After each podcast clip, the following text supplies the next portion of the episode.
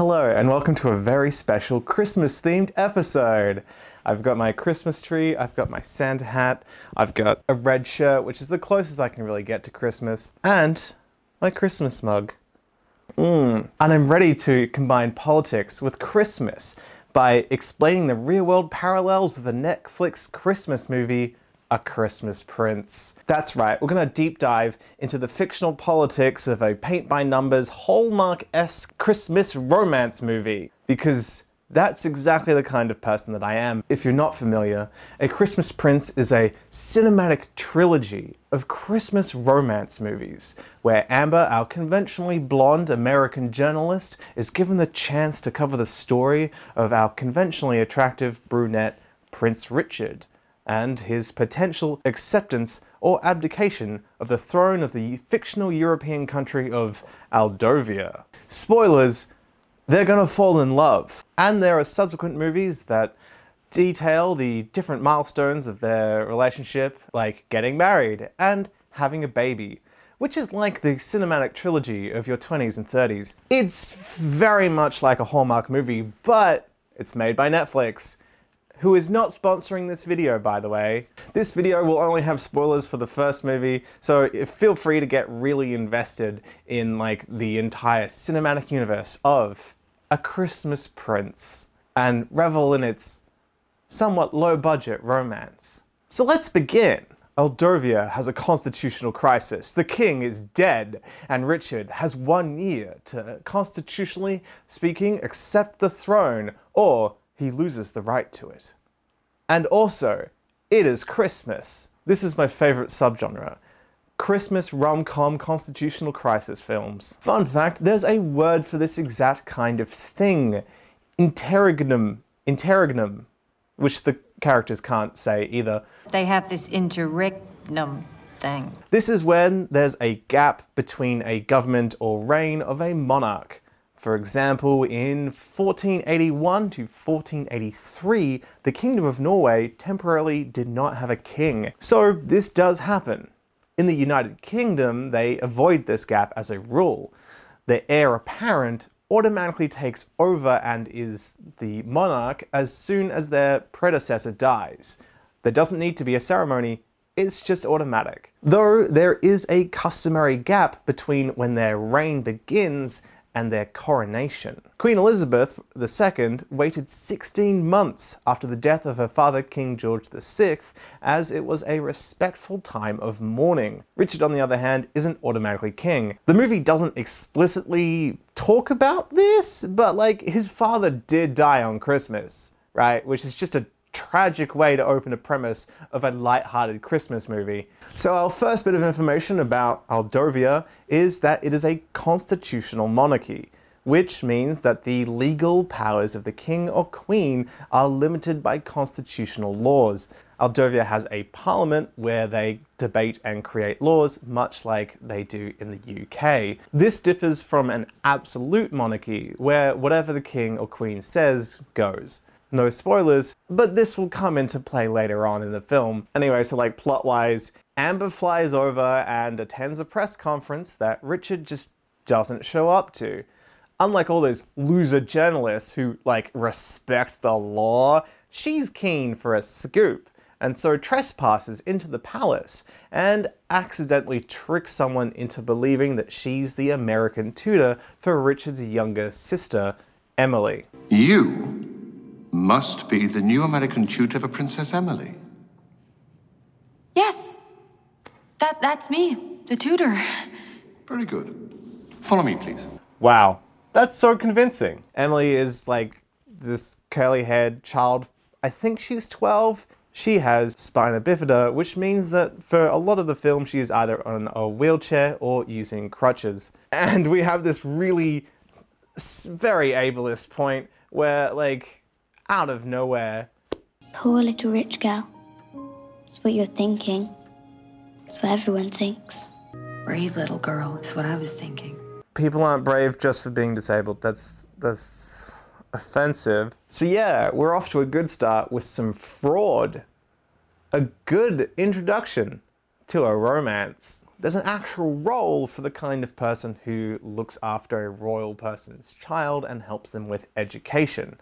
This is usually called a governess. But in this instance, the royal family apparently just gave up on any Aldovian governesses, probably because Emily puts mice in their chairs and whatever. And they were like, hey, you know what's the shining example of high quality education? America. Let's get a tutor. When Amber meets Emily, she refers to her directly by her name, which is Big No. Emily replies, You are supposed to call me your Royal Highness. Don't they teach you anything at tutor school? It's a real world thing. It's not just this little spoiled child being like, You have to call me this. Emily, by the way, is actually really likable despite this introduction. If you encounter a British royal in the wild, it's important that you know the right words to avoid having a rabid dog or Prince Charles set upon you. The first time you address the Queen, it's Your Majesty. Whereas other members of the royal family, it's Your Royal Highness. But that's just for introductions, and if you still cannot escape after those introductions back into regular society, you must then use Mum or Sir until you manage to successfully escape the situation intact. Saying Your Majesty will usually work for other royals from other countries too. Don't panic.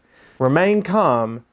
The days of royal beheadings are behind us. They are no longer as dangerous as their ancestral counterparts. Probably. We learn from Emily that she cannot inherit the throne because she is not a man, It's totally unfair. No kidding. which is unfortunately a real life issue, though not in all monarchies. Japan, Morocco, and Saudi Arabia, for example, don't allow women to inherit the throne. However, the Netherlands gave women the equal right to inherit the throne in 1983 and Norway in 1990. Even though Britain is the most famous example of a woman being a monarch, it only got rid of the rule that preferences boys over girls from inheriting the throne in 2011. Queen Elizabeth II only became queen because of a constitutional crisis. Edward VIII fell in love with Wallis Simpson, an American divorcee. The Church of England didn't want to marry the couple because her former husband was still alive, and divorce is bad in their eyes. And so ultimately, Edward just abdicated. So constitutional crises with succession do actually happen in real life. There's a recurring joke in this cinematic trilogy where they threaten people with the dungeons, which doesn't actually pay off until spoilers. The third one, when Emily goes down to find like a ghost or something. I can't remember. There's a curse. It gets a bit weird. You'll have to watch it. Doesn't matter. Fun fact Queen Elizabeth has slept in a dungeon. She did it when she was young in her favorite weekend residence, Windsor Castle. This wasn't like a fun, quirky tourist idea, like going to see a dungeon now. You're like, oh, that's where they tortured people. It's because the royal family figured it'd be safer during air raids during World War II. Maybe that wasn't actually that fun of a fact after all. Hey Google, do fun facts actually have to be fun? According to Wikipedia, Play Doh was invented by accident. Originally manufactured as a wallpaper cleaner in the 1930s. So, anyway, Amber has successfully tricked everyone into thinking that she's a tutor despite not understanding maths like at all. Same. And then just gets invited to a royal function or gathering just because the plot demands it. And so she's there while we get introduced to Richard's slimy cousin, Simon, with his silly smirk and his, his whole face. He's being like a real mean twerp about his late uncle's Christmas ornaments when the Queen, who has no executive power because sexist, shows off a very large decorative acorn. This is important. Remember the dead king's acorn. It's a clue about how incredibly messed up the entire political system of Aldovia is. No, really. Also, Amber insists on wearing Converse literally everywhere when she, spoilers, marries Richard in the second movie, which coincidentally is called The Royal Wedding. Her dress sense is a point of contention. This is because royals have a very strict dress code, as you might imagine. Tabloids are literally obsessed with every tiny facet of clothing that royals wear. It's ridiculous. Meghan Markle, an American who married into the royal family, received so much attention for her fashion choices. She was criticized for wearing a dress that showed off her shoulders. Scandalous. She was criticized once for wearing jeans like a human being. Before you say Amber is clearly an analogue for Markle, you must remember that Markle married Prince Harry in 2018, whereas A Christmas Prince came out in 2017. Wow. I can't believe A Christmas Prince was so powerful and beautiful and moving that it inspired Markle to follow her dreams and marry a royal prince. That's so amazing. Anyway, back to the plot. Emily figures out that Amber is not a tutor and uses this information to blackmail her into having fun, like making cookies and playing in the snow. It's during this outing to the snow that the romance between Amber and Richard really starts to blossom. But like, boo, whatever, who cares? Did you click on this video for a review of the generic love interest of a Netflix Christmas movie? Or did you come here for more real world parallels with the British monarchy? Because I know what I care about. We also later then get introduced to Lady Sophia, who briefly attempts to romance Richard but quickly decides against it, and so sidles up to Simon once she realizes that he could be a viable way for her to ascend to power. Ooh, political intrigue. Sophia is a baroness, so she's noble enough to not be one of those filthy peasants, but she's also just a baroness, which is one of the lowest ranks in the nobility. So it's important to her to socially climb all the way up to queen, which, again, has no executive power. That's it. That's her one character trait. Good work, screenwriters. While Amber tries to learn more about Richard and peel back his mysterious veneer and brooding aloofness, she makes notes every few scenes on her laptop about the article that, you know, she's meant to write. Remember the premise? Eh. Which reminds me of Marion Crawford, of course, the governess to Queen Elizabeth and her sister when they were children. After Crawford retired, she wrote articles for Ladies' Home Journal and a book about Elizabeth and Margaret's childhood called The Little Princesses. This is basically the only first hand account we have of their childhoods because, you know, privacy. The royal family responded to this by literally never speaking to her again, as is what would be a normal response if someone spent a lot of time around your children, getting really close to your family, and then writing about all your personal details of your lives for a magazine for profit. Yeah, this is a movie. So instead of normal reactions, everyone's just super chill about Amber's deceit. So Amber stalks Richard on a horse for some reason and then gets lost and then gets nearly eaten by a wolf. Which means, based off like the architecture of this palace and the geographical places of where wild wolves would live, this is probably in Eastern Europe, which means that this fictional country of Aldovia is probably located approximately near Romania. Now, there's a fun fact. Also, it was filmed in Romania, so there it is. That's the movie trivia. Anyway, so Richard saves her and takes her into a cabin in the woods or something, or maybe it's near the palace. I don't know. We get a Christmas riddle about the dead king's acorn. Dead king's acorn. Dead king's acorn. Frost a sparkle in the fields twixt the frozen minarets. Winter's harvest, meager yields, heavy burdens the year's debts. But from a seed, an acorn's gift, henceforth the truth will flood. Darkness such a secret bears, and a love far greater than blood. It's mysterious. Yes. Like, Richard's like, I saw this, and I've been saving it all year for my mother. And then Amber and Richard nearly kiss, but like, who cares? Because there's a riddle, right? Richard leaves, and Amber does some snooping, and we finally get back to the plot. Are you ready for a major bombshell? Amber discovers locked in a drawer evidence that Prince Richard was adopted. He's not a legitimate heir to the throne at all, and he doesn't know. Oh, this is so juicy. Amber grapples with this information as it could make her career and make the best news article ever. Because, like, back at work, no one treats her with respect. She only got this job because everyone else was busy. Anyway, after this, Richard kisses her in the snow, but like, whatever, because I don't care, I don't care. Then Simon and Sophia, being slimy weasels, break into Amber's room and find the adoption certificate. Oh no. Richard decides to go ahead with the coronation, but Simon and Sophia reveal to those gathered that Richard is illegitimate and he storms off in rage. Simon, being the slimy, wimey boy that he is, goes, Hey, what if I was king? Well, I, huh? what if I was king? And despite the shock and horror of the situation, uh, the audience is just like, yeah, like they just applaud.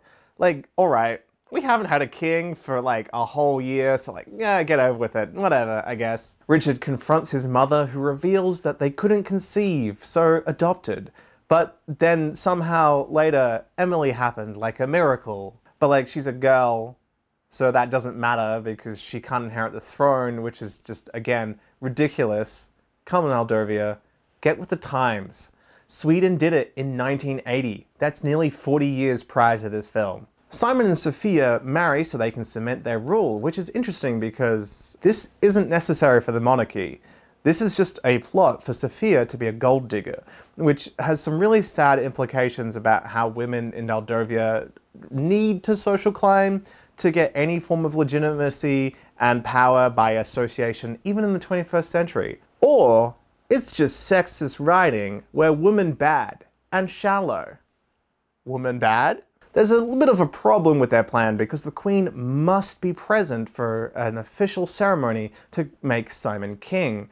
Which seems like a bit of a flaw in the system of government because, like, what if the Queen dies alongside the King?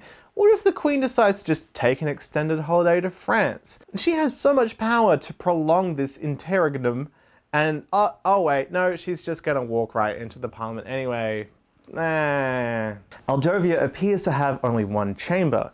This means that there's no chamber of review like the Senate. Or potentially that this is like a ceremonial area or a place for joint sittings where both houses come together. Australia, on very, very certain circumstances, has joint sittings. The UK also has two chambers, one elected, the House of Commons, and the other one unelected, the House of Lords. It is unclear whether or not Aldovia bothers to have any form of democratic elections. Who knows? Either way, the idea of like a parliament is pretty in line with this constitutional monarchy that I mentioned earlier. They have a prime minister, much like many monarchies have, and he mentions that they don't yet have a quorum. A quorum, by the way, is the minimum meeting of people to officiate business. In Australia, that number is, I think, a fifth of the House, and in the UK, it's 40 out of 650 members. So there's no universal minimum, but we can see in this shot that it's already got like a decent amount of people, but like everyone's kind of spaced out responsibly. So potentially a quorum is just more than half the members, unless there's literally space for five times as many people and just that few people have shown up on Christmas to support like the imminent succession to the throne that constitutionally needs to happen, which implies that most of Parliament doesn't like Sophia and Simon, which like I get because I don't support them either, which really implies a, a greater sort of motivation to the political conflicts within Aldovia that really just doesn't get enough screen time, Netflix. Where's the extended director's cut where we really get into the proper political conflicts? Anyway, meanwhile, Amber at the airport realizes that the dead king's acorn is actually a container with proof to Richard's legitimacy in it. Wow, because that's weird. That's what that weird r- riddle that Richard just kind of forgot about means. Simon starts kneeling down on this tiny cushion, which is so embarrassingly unceremonial and awkwardly small, and he's about to be appointed by the Prime Minister before Amber interrupts with groundbreaking information. And I'd like to take a moment away from the plot to discuss the political implications of this scene, if I may. It's interesting that this scene sort of implies that the head of government has maybe a lot of executive power, and Aldovia invests a lot into its parliament. You'd think that. You'd be kind of wrong. We'll see this in a minute. Parliament does appear to be important, at least in the instant of succession. This is kind of true in other monarchies as well. Even though the monarch is the head of state and therefore thus the highest position, higher than anyone in the parliament, the parliament in the UK, for example, can regulate the succession of the throne. It doesn't automatically have to be whoever is the oldest male, or since 2011, the oldest child. Speaking of Christmas and coronations, James Pitt Watson was the moderator of the General Assembly of the Church of Scotland in 1953, and he was the one who presented the Bible to Queen Elizabeth II during her coronation. The Christmas part of this anecdote is that he died on Christmas in 1962. Notice how I didn't preface that with fun fact. That's because I've learned. I've grown as a person.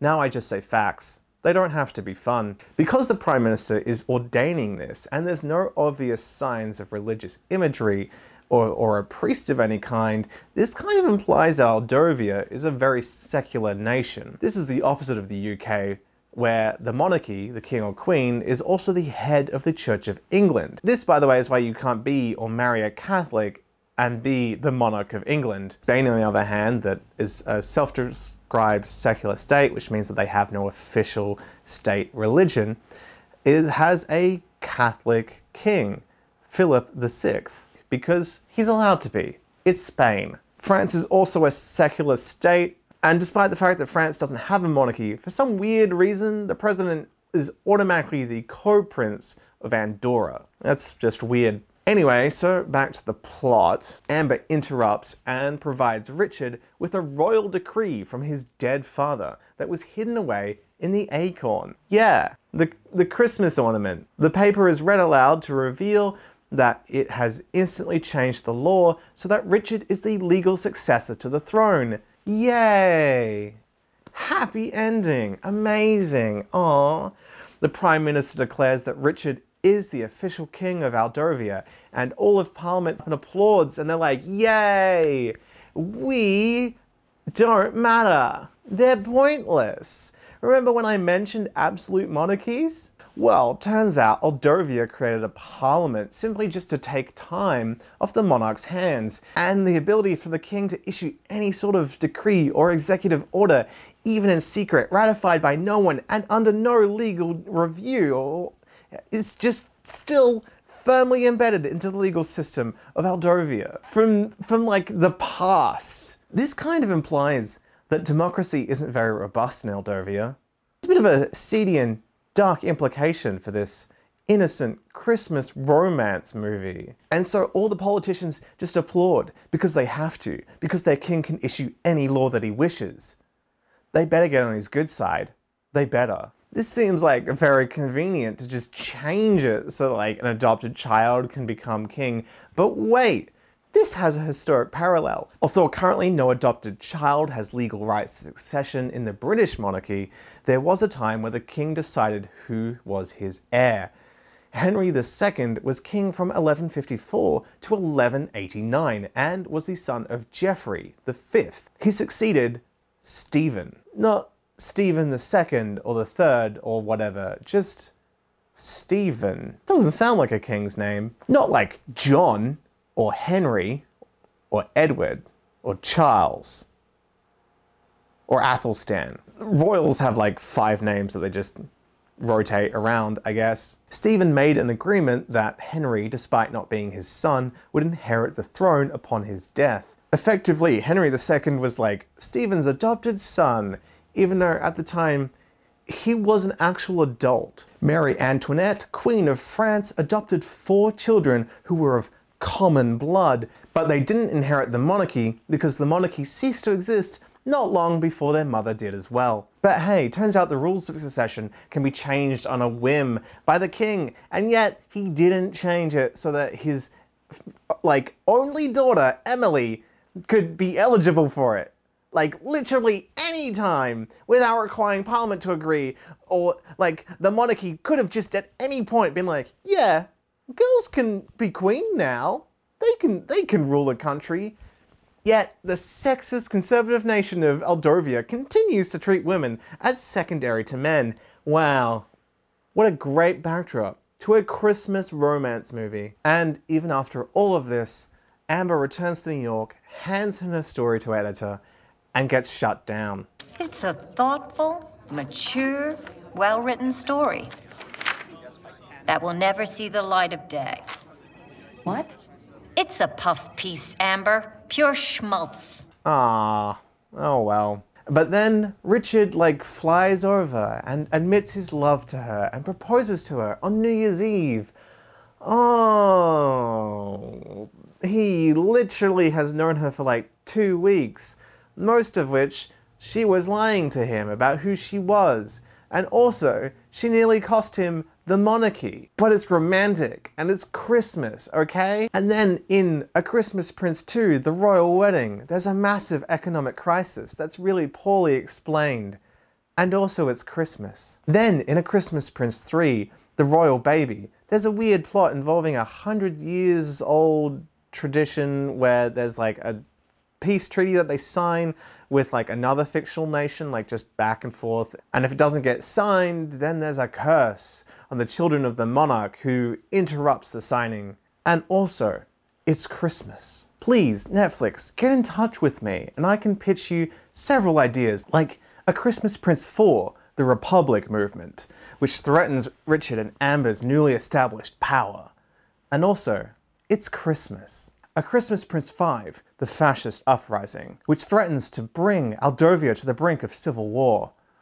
And also, it's Christmas. Netflix, please hire me. And if you're not keen on expanding this trilogy into a quadrilogy or the other number ologies, you could get me as a consultant on The Crown. Please? I can, like, work my way up the corporate ladder in time to supervise scripts for season 5 or 6. I know nearly all of the political words. Like, I know a lot of them. I'm not weird, I'm just passionate. Someone, please make this happen. Well, anyway, Merry Christmas, Happy Holidays, and enjoy your new year. Feel free to check out A Christmas Prince on Netflix if you so wish, not sponsored. Or maybe one of the like the dozen other like very similar premised movies like My Christmas Prince or Christmas with a Prince or A Prince for Christmas or Crown for Christmas, which is a Hallmark movie or A Christmas at the Palace. Maybe also on Netflix, The Princess Switch. So, anyway, like, subscribe, I guess. I normally talk about Australian politics, so get interested in that. You can help me pay for my Netflix subscription by supporting me on Patreon, which has just gotten a little bit more affordable. And have a happy new year. I will see you next year.